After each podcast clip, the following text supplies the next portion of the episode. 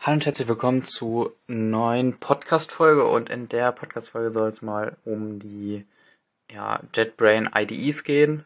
Speziell, also die sind ja alle sehr, sehr gleich. Speziell wollte ich jetzt auf die IntelliJ I D E eingehen, weil die ja schon sehr, sehr häufig verwendet wird.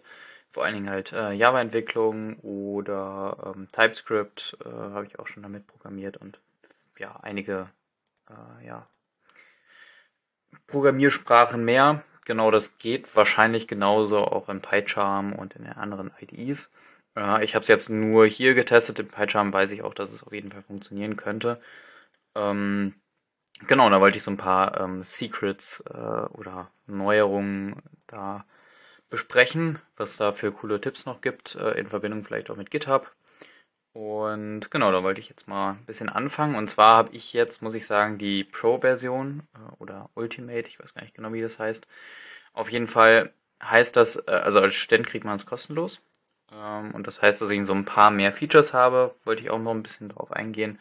Ähm, genau, als Student, wie gesagt, oder als Schüler kriegt man es auch kostenlos. Genau. Und das Erste, was neu ist, ist äh, ein ja, neues neue Oberfläche, die wird so ein bisschen verändert, und natürlich kann man auch ein anderes Theme wieder nehmen.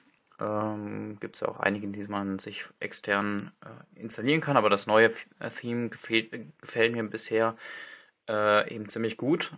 Ähm, zu einem ist oben diese Leiste verschwunden, also vorher war da ähm, ja dieses Ähm, File und wie man es halt von den anderen I D Es bekommt. Das ist so ein bisschen cleaner geworden. Da hat man dann oben ein Main-Menü, steht da auch, da kann man mit Alt und dann äh, Backslash, kann man das auch so öffnen, ähm, und dann sieht man da eben die Leiste, wie man sie auch vorher gesehen hat. Ist halt ein Klick mehr, aber ich finde, durch die ähm, ja, Ordnung äh, oder die, die ähm, Übersichtlichkeit äh, finde ich das zumindest jetzt schon auf jeden Fall besser. Und genau, da hat man einfach diese normalen Reiter, zum Beispiel File, Edit, View, äh, und wo ich heute nochmal drüber sprechen wollte, ist Git. Ähm, da kann man jetzt zum Beispiel drauf gehen, und dann sieht man direkt ein, ähm, ja hier eben, einen Eintrag äh, GitHub. Und wenn, wenn ihr das nicht seht, dann könnt ihr mal in den Einstellungen suchen. Äh, sieht man auch dort, wenn man unter, wo war das? Ähm... Genau, File und dann Settings, genau. Oder, ähm, genau, was ich halt immer mache, ist Steuerung Alt und dann S, und dann ist man direkt drin. Und da könnt, müsste man auch GitHub finden, und dann kann man sich, äh, kann man auf den Knopf drücken, ähm, und dann wird sich ein Browser-Tab öffnen, wo man dann das bestätigen will, dass man äh, eben diese App dazu autorisiert, äh, auf das GitHub halt zuzugreifen. Kann man auch im Nachhinein aber wieder entfernen. Geht auch auf GitHub selber, genau. Und wenn man das gemacht hat, dann hat man einige coole Features. Das erste ist natürlich, wenn man jetzt ein Projekt angelegt hat, man hat Git init oder halt irgendwie Git Repository angelegt, dann kann man eben sehr, sehr einfach auch Projekte einfach hochladen. Also einfach auf Git gehen, dann kann man sagen Share Project on GitHub, und dann kann man eben ziemlich schnell Er hat das einfach auf GitHub hochladen, und das ist automatisch verknüpft, und man kann da dann einfach hin pushen. Genau, das ist ziemlich einfach, und ich benutze es auch ziemlich gerne. Ähm, genau, dann kann man einfach ziemlich komfortabel, ohne da irgendwie dann noch groß was bei Git zu ändern oder irgendwie sowas, ähm, ja, das eben äh, sehr, sehr schnell hochladen. Und genau, was auch sich noch verändert hat, ist links die Leiste. Wenn man sich die mal anschaut, Äh, sieht man da jetzt äh, einige Sachen wie äh, Terminal oder Run oder Services. Äh, ich glaube, das ist nur in der Ultimate-Version. Da kann man dann äh, die Services, die gerade zum Beispiel in Docker laufen, sich anzeigen lassen. Genau, man kann verschiedene äh, Docker-Sockets rein, äh, ja, reinnehmen, auch zum Beispiel von extern. Also man kann auch extern dann Container über S S H dann äh, deployen. Das habe ich auch schon mal gemacht. Ganz interessant. Und genau, Dependencies und Debugging. Genau, das sind so die Sachen, die so links unten sind. Äh, und Git natürlich. Und ja, Warnings ist jetzt vielleicht nicht so interessant, aber genau, Git. Da sieht man auch noch so einen Verlauf. Ähm, genau, ist auch direkt da integriert. Ähm, ja, aber gucke ich mir jetzt nicht so häufig an. Ähm, genau, wenn man da Versionen zurückspringen will, dann ist das vielleicht sinnvoll. Genau, was auch noch interessant ist, das habe ich auch erst vor einer Zeit entdeckt, wenn man jetzt eine Datei offen hat, bei IntelliJ oder bei PyCharm, dann kann man Rechtsklick auf die, ähm, einfach auf die Zeilen machen, äh, also auf die, die ähm, äh, Zeilennummerierung links, und dann kann man unter, wo war das? Muss ich gerade mal gucken. Ähm, ah, jetzt habe ich es gerade gefunden, ähm, direkt oben. ähm, Annotate with Git Plane, und da kann man dann, wenn man da draufklickt, dann sehen, wer und wann äh, die Datei an der Zeile editiert wurde. Das ist manchmal ganz praktisch, wenn man wissen will, was hat man jetzt genau geändert, äh, also vor ein paar Git äh, äh, Commits, dann kann man das nutzen, um zu sehen, ah okay, hier an dieser Stelle habe ich schon mal gearbeitet. Genau. Und sonst kann man natürlich immer sehen, wenn man irgendwie was ändert, dann äh, wird da direkt natürlich auch am Rand da angezeigt, ja, die, diese Sache wurde geändert, dann kann man draufklicken und dann sieht man auch so den Unterschied. Genau, das ist auch ziemlich praktisch. Ähm, genau, was auch praktisch ist, das wird man wahrscheinlich schon äh, irgendwie gesehen haben, äh, ist, wenn man rechts über, ähm, ja, da wo eigentlich diese Scroll-Bar ist, wenn man da so drüber hovert, wo man eben gerade nicht ist, Ähm, dann kann man den Code an der Stelle einblenden. Das heißt, man muss gar nicht richtig scrollen, sondern kann einfach direkt den Code an der Stelle sich anzeigen lassen. Zum Beispiel, wenn da irgendwie Fehler auftauchen oder sowas, dann kann man das einfach mit der Maus einfach drüber hovern und dann wird das einem so mit so einem Pop-up angezeigt, was da ist, und dann äh, kann man genau sehen, was da ist, und vielleicht muss man dann auch gar nicht mehr dahin springen, sondern sieht, okay, das ist, äh, keine Ahnung, nur ein Warning oder so, oder wenn man eben mal was abtippen will von weiter unten, dann kann das durchaus hilfreich sein. Äh, genau. Ähm, und wenn man eben dahin will, dann kann man auch direkt dahin klicken und dann ist man da. Genau, was richtig cool ist, wenn man eine Maus hat, ähm, würde ich auf jeden Fall empfehlen, wo man so zurück und nach vorne Tasten hat, dann ähm, kann man zwischen den letzten Punkten, wo man äh, mit dem Cursor war, kann man hin und her springen. Das geht sogar, wenn man jetzt in verschiedenen Dateien arbeitet, dann ähm, kann man von einer Datei auch äh, in die nächste springen und es geht echt beliebig weit zurück. Das ist richtig äh, ja, nützlich, wenn man irgendwie an mehreren Stellen arbeitet, die ein bisschen weiter entfernt sind. Dann kann man wie auch, keine Ahnung, im Browser geht das ja auch, dass man ähm, bei diesen speziellen Mäusen dann ähm, mit dem Daumen einfach zwei Tasten hat, noch äh, links daneben, und damit kann man einfach vor- und zurückspringen. Das habe ich auch erst viel zu spät so gemerkt. Das ist auf jeden Fall ziemlich, ziemlich hilfreich. Ähm, würde ich auf jeden Fall empfehlen, da, wenn ihr die Möglichkeit habt, irgendwie eine neue Maus anschafft, dann würde ich da auf jeden Fall mal ähm, gucken, dass äh, die Maus das vielleicht auch hat. Genau, das auf jeden Fall erspart einiges an Zeit. Genau. Ähm, dann gibt es noch was Interessantes, wenn man Code kopiert. Also man ähm, hat irgendwie von einem anderen einen Codeschnipsel bekommen und der ist auch ähnlich im Code von sich. Und man weiß jetzt nicht, der ist ein bisschen größer, man weiß nicht genau, ähm, ja, wie, äh, wo der Unterschied ist. Das hat man ja manchmal. Dann kann man einfach den Code, den man da gerade, ähm, ja, wo man denkt, der ist irgendwie sehr, sehr ähnlich, kann man Rechtsklick drauf machen. Und dann kann man unten im Reiter machen so Compare with Clipboard. Und das macht dann eine, das öffnet dann eine neue ähm, ja, Übersicht, und da wird dann genau angezeigt, ähnlich wie bei Git eben, äh, was da die Änderungen sind. Das ist ziemlich praktisch, wenn man halt eben diesen schnellen Vergleich machen will zwischen äh, Code, dann kann man einfach Compare äh, with Clipboard. Äh, das ist ziemlich, äh, ziemlich äh, nice, finde ich. Genau. Und ja, was auch noch interessant ist, wenn man jetzt Code scheren will, also zum Beispiel gibt es ähm, GitHub Gists. Gists sind einfach so kleine, ja, Codeschnipsel. Äh, ich habe da zum Beispiel auch schon mal ein paar Anleitungen gemacht zu verschiedenen Themen. Und auf GitHub Gists ist ähnlich wie, ähm, wenn man jetzt auf das normale GitHub geht, auf sein Profil. Das ist einfach nur, dass man gists.github.com slash und dann der Username eingibt und dann kann man seine Gists sehen. Man kann auch neue Gists anlegen. Ähm, genau, wenn man jetzt da noch nichts hat, ist auch nicht schlimm. Dann kann man das äh, zum Beispiel auch über den Browser halt irgendwie anlegen, ein Gist. Oder eben richtig praktisch, wenn man jetzt sagt, ich habe eine Funktion und ich möchte die gerne einer Person schicken, dann kann man eben in der IntelliJ I D E ähm, das genauso machen wie eben, man markiert den Code, äh, den man da eben ja als GIST äh, also hochladen will, und macht einfach Rechtsklick und dann geht, steht ganz ganz unten, also noch zwei unter Compare with Clipboard, steht Create GIST. Und wenn man da draufklickt, dann kann man sich so die, äh, ja sagen, wie die Datei heißen soll. Ähm, kann dem halt einen Namen vergeben, kann ähm, eben eine Description noch äh, hinzufügen. Und dann gibt es noch so ein paar Sachen, ähm, die man äh, anhaken kann, zum Beispiel Secure. Das heißt, wenn das Secure ist, dann wird das nicht in dem Profil von einem öffentlich angezeigt. Das wird dann ein privater Link mit einer äh, Unique User I D, also oder Global Unique I D, also sehr, sehr breit gefächert, das kann man nicht einfach so erraten. Genau, und dann kann man eben, also wenn das jetzt nicht öffentlich ist, kann man einfach den Link auch sich kopieren lassen, indem man einfach ähm, Copy Link äh, als Haken äh, setzt. Oder man kann das Ganze auch dann direkt im Browser öffnen, dann öffnet sich direkt, direkt äh, automatisch das, äh, ja, der Tab mit dem GIST-Eintrag, genau.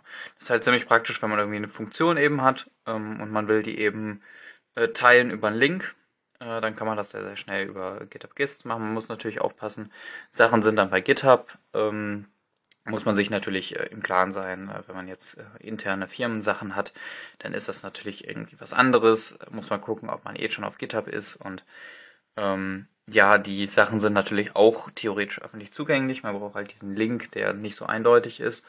Aber ähm, genau, wenn man den Link hat, dann kann man auf den Code zugreifen. Deswegen ähm, würde ich da natürlich auch immer ähm, ja, sagen, dass man da irgendwie ähm, ja, sich dem bewusst sein muss. Genau. Und genau, wenn man jetzt sagt, ja, ich möchte das irgendwie public haben, dann kann man auch einfach den Haken da bei Secure wegmachen, äh, als Secret äh, wegmachen. Ähm, dann hat man das direkt im GitHub-Profil. Ist auch ziemlich hilfreich, wenn man zum Beispiel Dokumentationen schreibt und diese Dokumentation irgendwie, ja, einfach mal, oder ich habe auch schon Anleitungen, Tutorials darüber, also über ähm, äh, ja, GitHub GIST veröffentlicht, und genau diese Sachen oder Anmerkungen oder sowas kann man dann halt auch direkt ähm, ja, sich im Profil anzeigen lassen oder halt eben über einen Link ähm, secure eben, also gesichert irgendwie dann freigeben, genau. Und ähm, genau, ein weiteres Thema noch ist, äh, nämlich oben rechts versteckt, da braucht man auch leider die Ultimate-Version zu. Und zwar ist das, wenn man ähm, ja, Co- Co-working oder ähm, Pair-Programming äh, zusammen, irgendwie gemeinsam irgendwie an einem Projekt arbeitet, dann kann man das eben äh, auch direkt äh, live in der I D E selber. Das ist echt versteckt. Ich habe das echt äh, sehr, sehr spät erst so entdeckt. Und zwar ähm, ist das halt, wie gesagt, oben rechts. Das ist so ein Symbol, ähm, so ein, ja, ein Mensch mit einem Plus. Und wenn man da drauf geht, dann steht da zum Beispiel Start Session oder ähm, Permissions oder Join Session. Und darüber kann man dann eben ja, äh, einer Session zum Beispiel joinen oder halt eben eine Session starten. Wenn man auf äh, Starten drückt, dann äh, sieht man hier das Disclaimer, ähm, muss man natürlich äh, ähm, sich klar sein, äh, genau, dass man schon theoretisch dann Zugriff auf den, auf, auf den Rechner hat. Das kann man natürlich durch die Berechtigung noch weiter einschränken. Genau, aber das ist einfach nochmal so äh, zur Absicherung. Genau, als nächstes äh, soll man die Permissions setzen für die Session.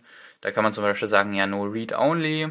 Äh, zum Beispiel Edit Files, Full Access oder Custom, aber das Full Access und Custom, das würde ich eher vermeiden. Ähm, genau, Read Only kann man auf jeden Fall immer noch ähm, am Anfang setzen und dann immer noch später vielleicht nochmal anpassen.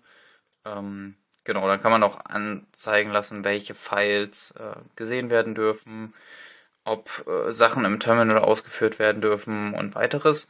Und genau, wenn man das halt eingestellt hat, dann kann man auf Session starten drücken, dann wird, also es dauert ein bisschen, dann wird eine ähm, ja, Session eben gestartet und man hat auch einen Link. Genau, wenn man jetzt nochmal auf den Menschen, also dieses Männchen da drauf klickt, ähm, dann sieht man eben Copy Session Link, und wenn ich den jetzt kopiere, dann könnte ich den jetzt jedem schicken und er könnte ähm, das eben, den Link auch einfach äh, in den Browser ähm, reinkopieren ähm, oder halt eben äh, über ähm, den Mensch und dann Join Session dann äh, beitreten eben. Über den Link, äh, wenn man äh, das im Browser öffnet, dann wird man auch direkt zur I D E weitergeleitet. Teilweise muss man sich dann noch ein separates Paket installieren, wenn das noch nicht passiert ist. Und genau, da kann man einfach zusammenarbeiten, wie man das auch gewohnt ist. Man hat sogar ähm, Ton dabei, also man muss nicht irgendwie noch eine, ein externes Tool nutzen wie Zoom oder äh, Slack oder sowas, sondern hat halt das direkt in der I D E und kann, glaube ich, auch schreiben und miteinander ähm, auch äh, Video teilen. Äh, das ist echt äh, stark, und das versteckt sich halt irgendwie hinter so einem ganz, ganz kleinen Button oben rechts. ähm, genau. Äh, das äh, war so echt... Äh, Ja, als ich das entdeckt habe, fand ich das schon sehr, sehr beeindruckend, dass man das einfach so aktivieren kann. Und es ist echt sehr, sehr komfortabel, was das Arbeiten damit angeht. Also man kann dem Menschen auch folgen. Also wenn man jetzt zu zweit arbeitet, dann kann man sagen, ja, ich will hier kurz was, kurz was zeigen und äh, folgt mir mal. Und dann kann man mit dem einen ähm, dann durch den Code durchgehen. Man kann sich aber auch dann ablösen und dann wirklich separat in anderen Dateien arbeiten, also das heißt, dass der eine arbeitet da, der andere da, ähm, das geht auch, äh, und natürlich muss man gucken, dass man da sich nicht in, äh, in die Wege kommt, aber ähm, selbst ja irgendwie editieren in derselben Zeile, das funktioniert auch. Also wenn man das irgendwie so gesehen hat von irgendwie Microsoft Word, wo man so irgendwie zusammen ja irgendwie arbeiten will und dann crasht das alles und es gibt nur noch Konflikte. Das haben die echt äh, bei, also bei JetBrains echt gut gelöst. Also man kann das wirklich dann ähm, in Echtzeit zusammen bearbeiten. Und ähm, genau, das ist echt ziemlich stark. Und ich würde das ein bisschen öfters gerne machen, aber manchmal geht das halt ähm, genau nicht.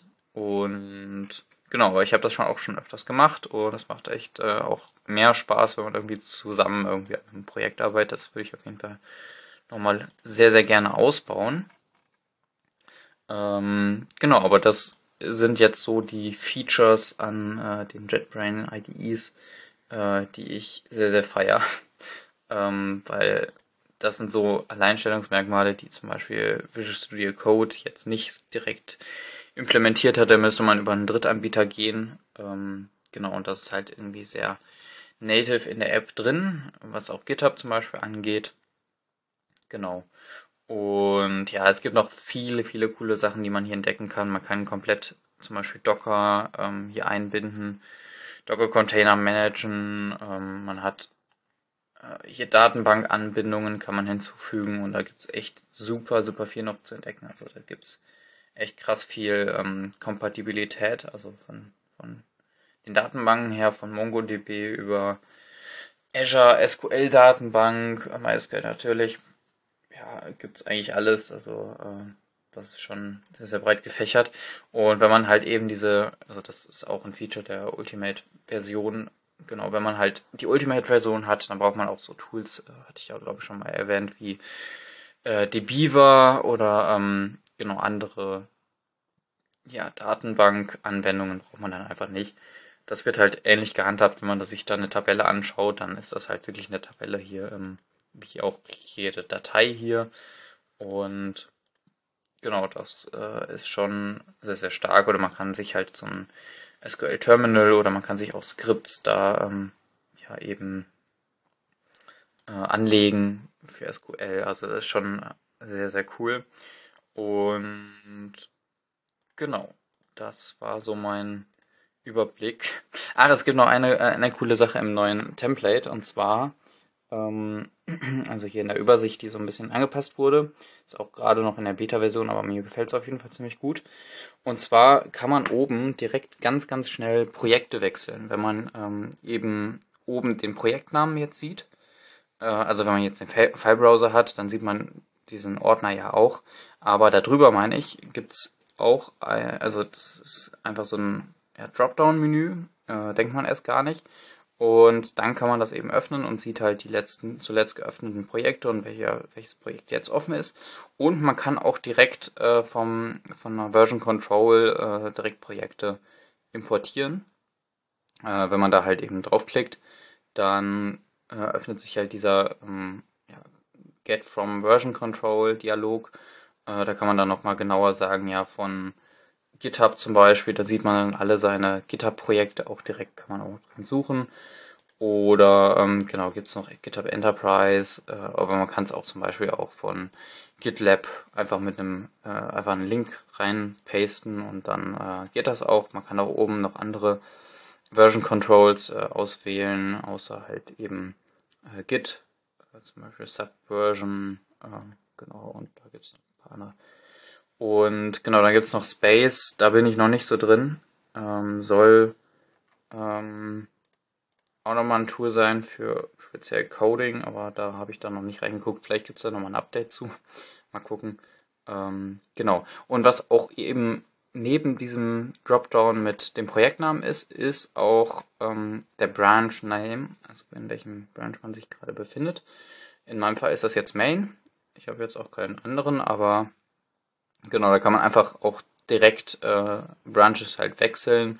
Man kann neue Branches anlegen, man kann auch direkt pushen, ähm, committen und ein Projekt auch updaten. Also das ist ziemlich gut über dieses Dropdown, finde ich, geregelt. Und man kann da halt auch die kompletten, äh, diese komplette Branch-Struktur sich anzeigen lassen. Genau.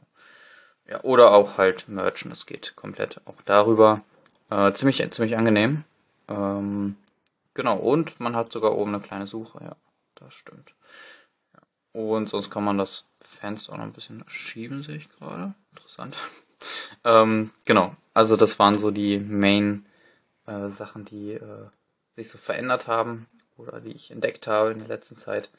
Und ich hoffe, ich konnte euch da so ein bisschen ähm, ja, ein paar neue Sachen zeigen, neue ähm, äh, Perspektiven irgendwie bieten zu äh, den JetBrains I D Es. Und ihr könnt mir gerne schreiben, wenn ich irgendwie was vergessen habe, zum Beispiel an podcast at novik punkt info. Oder wenn ihr eine andere Favorite I D E hat, habt, dann würde ich mir die mal auch gerne nochmal anschauen. Ähm, Visual Studio Code hatte ich ja auch schon mal erwähnt. Ich hatte, glaube ich, auch schon mal einen Vergleich gemacht dazu. Fällt mir so gerade ein. Vielleicht verlinke ich das unten mal in der Beschreibung. Und genau, also wenn ihr da irgendwie interessante Neuigkeiten habt, äh, dann gerne immer an meine E-Mail, wie gesagt, podcast at novik punkt info. Und genau, dann hören wir uns in der nächsten Folge. Bis dahin. Ciao.